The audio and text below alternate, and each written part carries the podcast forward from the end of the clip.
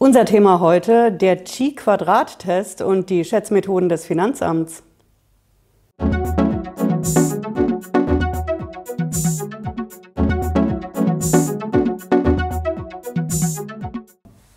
Hallo, ich bin Patricia Lederer, ich bin Rechtsanwältin in der Frankfurter Steuerrechtskanzlei Lederer Law.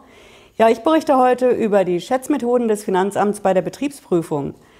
Das kommt ja immer wieder, dass die Betriebsprüfer in die Betriebe reinmarschieren und ordentlich hinzuschätzen. Die schauen gar nicht, was konkret in dem Betrieb los ist, was unterscheidet genau diesen Betrieb von anderen Betrieben, was wird da anders gemacht, weswegen zum Beispiel der Betrieb auch so erfolgreich ist oder auch nicht. Jedenfalls, die kommen rein und wollen schätzen und haben das Schätzergebnis oft schon vorher in der Tasche. Wie geht das?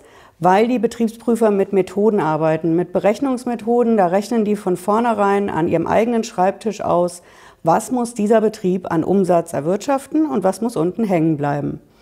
Ja, und eine dieser Methoden, die hat den abenteuerlichen Namen Chi-Quadrat-Test.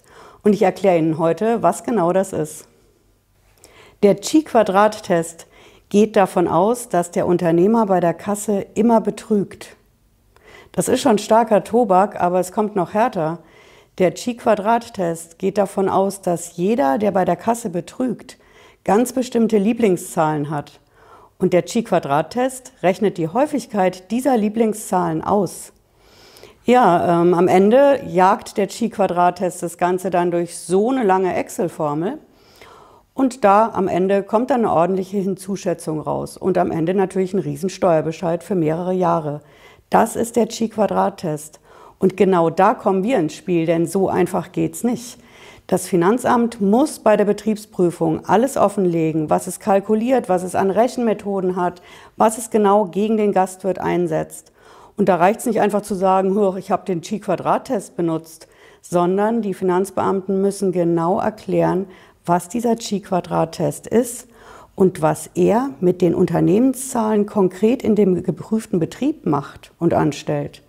Habe ich bis heute nicht erlebt, hat von meinen Steuerberaterkollegen auch noch keiner erlebt, dass ein Finanzbeamter das jemals offenlegen konnte.